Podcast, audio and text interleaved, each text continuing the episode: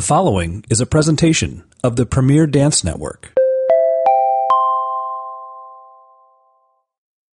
Hi everyone, Kimberly Falker here, the host of the longest running podcast on dance, Balancing Point Podcast, and the owner and CEO of the world's largest podcast network dedicated solely to dance. We currently host 10 shows on the network, each providing you with amazing value and insight into the world of dance. And one of these shows is called Potted Chat, hosted by Barry Kerollis. And if you've not had a chance to listen to his show, now is the time. He recently produced an episode called Holiday Shopping Ideas for Dancers. On this show, he gathered recommendations from each of the hosts featured on the Premier Dance Network. Not only that, but some of the hosts offered some amazing giveaways. So if you're looking for gift ideas or would like a chance to win one of the giveaways offered, stop by Premier Dance Network and click on Barry's show, Pod to Chat. All right, so let's get started with today's episode of The Whole Dancer.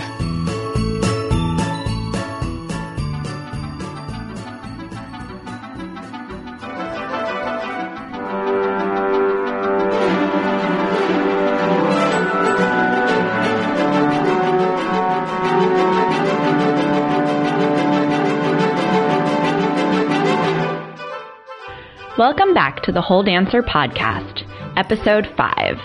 Today we're going to talk about calorie counting and whether or not this is a good way for dancers to manage their weight or reach something that they might see as an ideal weight.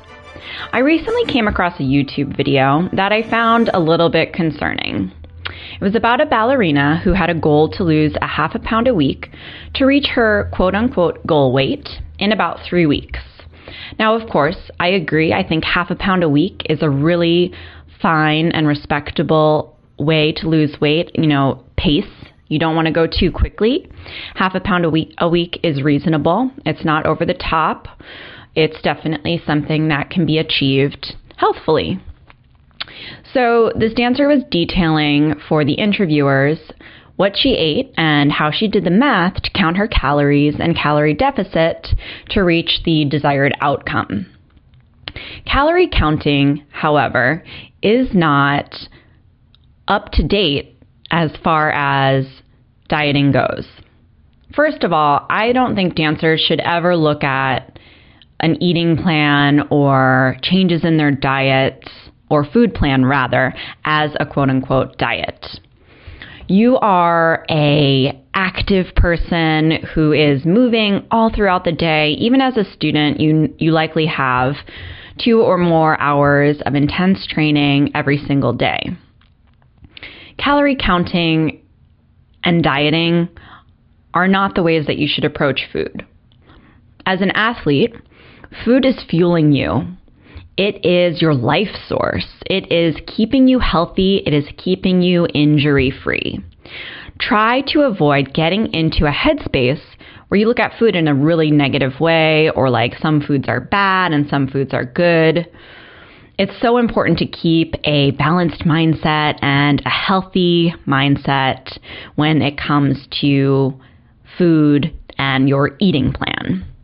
So if you wor- use words like diet or you say, I'm going to try to go on a new diet, I need to lose weight, blah, blah, blah, do yourself a favor and start to switch that language because language is so powerful and the things that we say, especially to ourselves, are so powerful. So try and switch that language to, I'm going to switch up my eating plan or I'm going to experiment with a new way of eating and keep it really positive and don't let it be restrictive or negative or it just gets into the realm of unhealthy much too quickly. So, the reason I'm so anti calorie counting is because all calories are not created equal. I'm going to share a little quote from Dr. Mark Hyman because I think it's so smart. And if you need more information from him, he has some great books and awesome resources on his website, Dr. Mark Hyman. He says, Some calories are addictive, others healing some fattening, some metabolism boosting. That's because food doesn't just contain calories, it contains information. Every bite of food you eat broadcasts a set of coded instructions to your body, instructions that can either create health or disease. So you see, calories are not just numbers. So that's why food and what you eat can't just be about the math of calories in, calories out.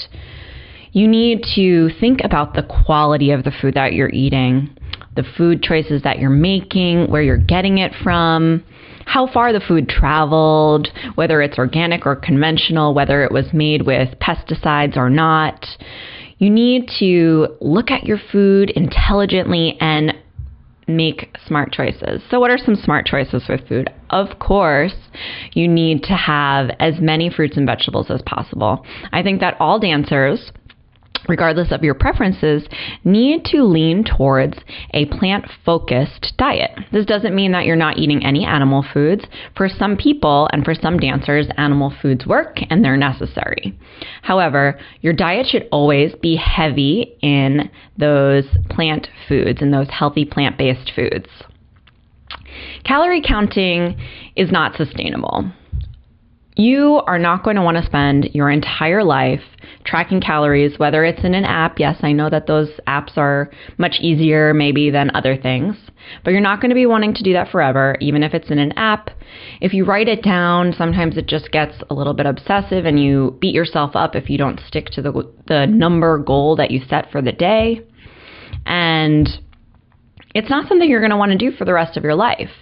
Whereas if you can create an eating plan where you are consistently picking healthy foods that you enjoy, and I guarantee the more healthy foods you eat, the more you start to really taste those awesome flavors in something as simple as a blueberry, and the more you appreciate that, and the more you'll really enjoy those foods as, you know, your sweet craving can be fixed with blueberries or strawberries or raspberries the more you allow yourself to enjoy those foods, the more your body enjoys them, the more satisfying they become. So continue to move in that healthy, healthy direction.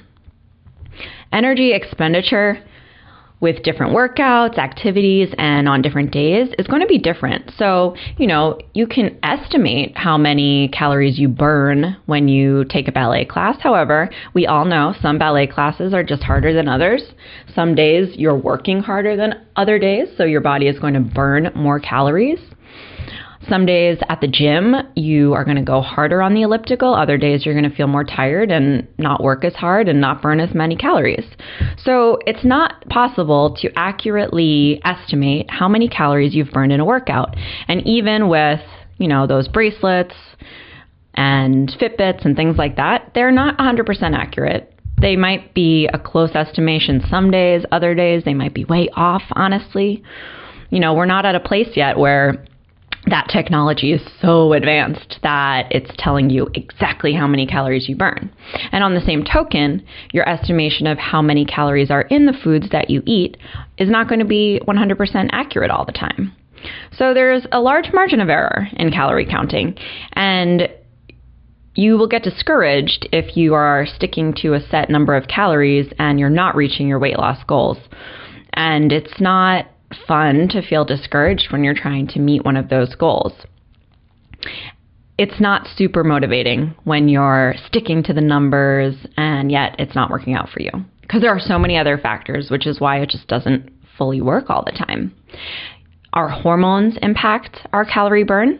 So, as you're coming closer to your period, you will burn more calories, which is why we have those food cravings. We're hungrier because our body is burning more calories naturally because of the shift in hormones. So there are so many factors that you can't you're not going to be able to figure out all the factors all the time and know how many calories you're burning exactly. We're all different. I talk about this a lot, and you'll probably hear it in many episodes, previous and coming up in the future this concept of bioindividuality. So just because you're 5'5 and you weigh 120 pounds doesn't mean that your caloric or nutrient needs are going to be identical to another female at the same height and weight.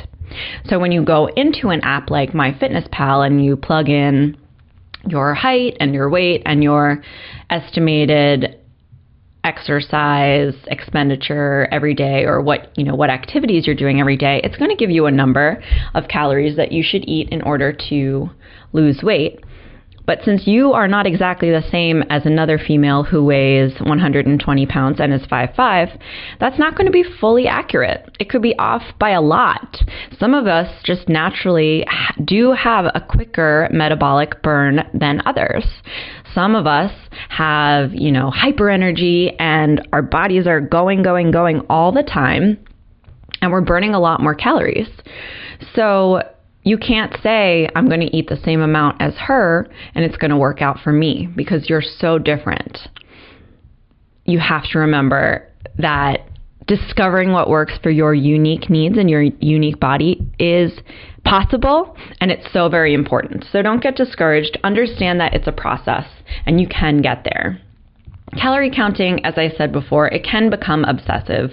You don't want to be doing something that takes up, you know, tons of your time every day. You're crunching the numbers. You're, you know, you might get to the end of the day and decide, oh, I didn't create enough of a calorie deficit today, and then force yourself to exercise even if you're exhausted. You have to listen to your body. We don't want to get into a place of extremes where already you're working in the studio, working towards technical perfection, working to become a better artist, and then on top of that, compounding it with obsessive calorie counting and, you know, memorizing the amounts of calories in every food, which I'll tell you right now, I've been there, I've done that. It didn't work for me at all because I deprived myself and I tried to get to a place of super negative calorie burn and, you know, I would try to eat only 1200 calories a day while I was dancing all day, and that's just not possible. It's not healthy it's not going to keep you injury free. You're going to cause damage to your body. You're going to create a place where you're possibly not getting a period, which is not healthy after a certain age. All women should be getting at least somewhat regular periods. And those of you who maybe aren't, you're going to increase your risk for stress fractures, which of course is going to leave you out of dance for a while. And that is devastating no matter who you are. So we don't want to get into that place of extremes. And calorie counting can really do that, especially for dancers, since we are such perfectionists. We have our eyes on the prize. So, what's the alternative? I want to say the biggest alternative is focusing on whole foods and listening to your body. If you haven't been listening to your body for a long time, it's hard to get back to that place where you are, where you're recognizing hunger and fullness, where you're eating when you're hungry and not just because you have a break or just because you have a certain number of calories allotted to yourself for this hour or this time of day. You want food to be intuitive. You want your eating choices to be intuitive. You know, you'll get to a place where maybe you have pasta one night for dinner that it wasn't super full of nutrients. You know, it was maybe a pasta and a red sauce with some protein, but really lacking in vegetables. The next day, if you get to that place of intuitive eating, I guarantee you're going to crave a salad or you're going to crave some cooked greens. So remember that you can get to that place where your body tells you exactly what it needs, and it will tell you, give me some spinach. I'm telling you. So keep an open mind, stay positive, and remember to eat more and more nutrient dense foods as possible. If you think you need more assistance in the area of food for dancers, I want you to head over to thewholedancer.com and check out the Dancer's Best Body program. It's enrolling for the January round now through the 15th of January, and this live round is going to start on the 16th of January. This program provides information in nutrition and healthy eating, intuitive eating, and mindful eating how to eat for energy, how to eat to decrease inflammation, all the information that dancers specifically need to perform at their highest level and reach their personal best dancer's body. So head over to thewholedancer.com and check that out. If you ever have any questions about this particular episode or or you have a suggestion for a future episode, feel free to reach out. I'd love to hear from you shoot me an email at info at thewholedancer.com. Have a great rest of your day, and thank you so much for listening.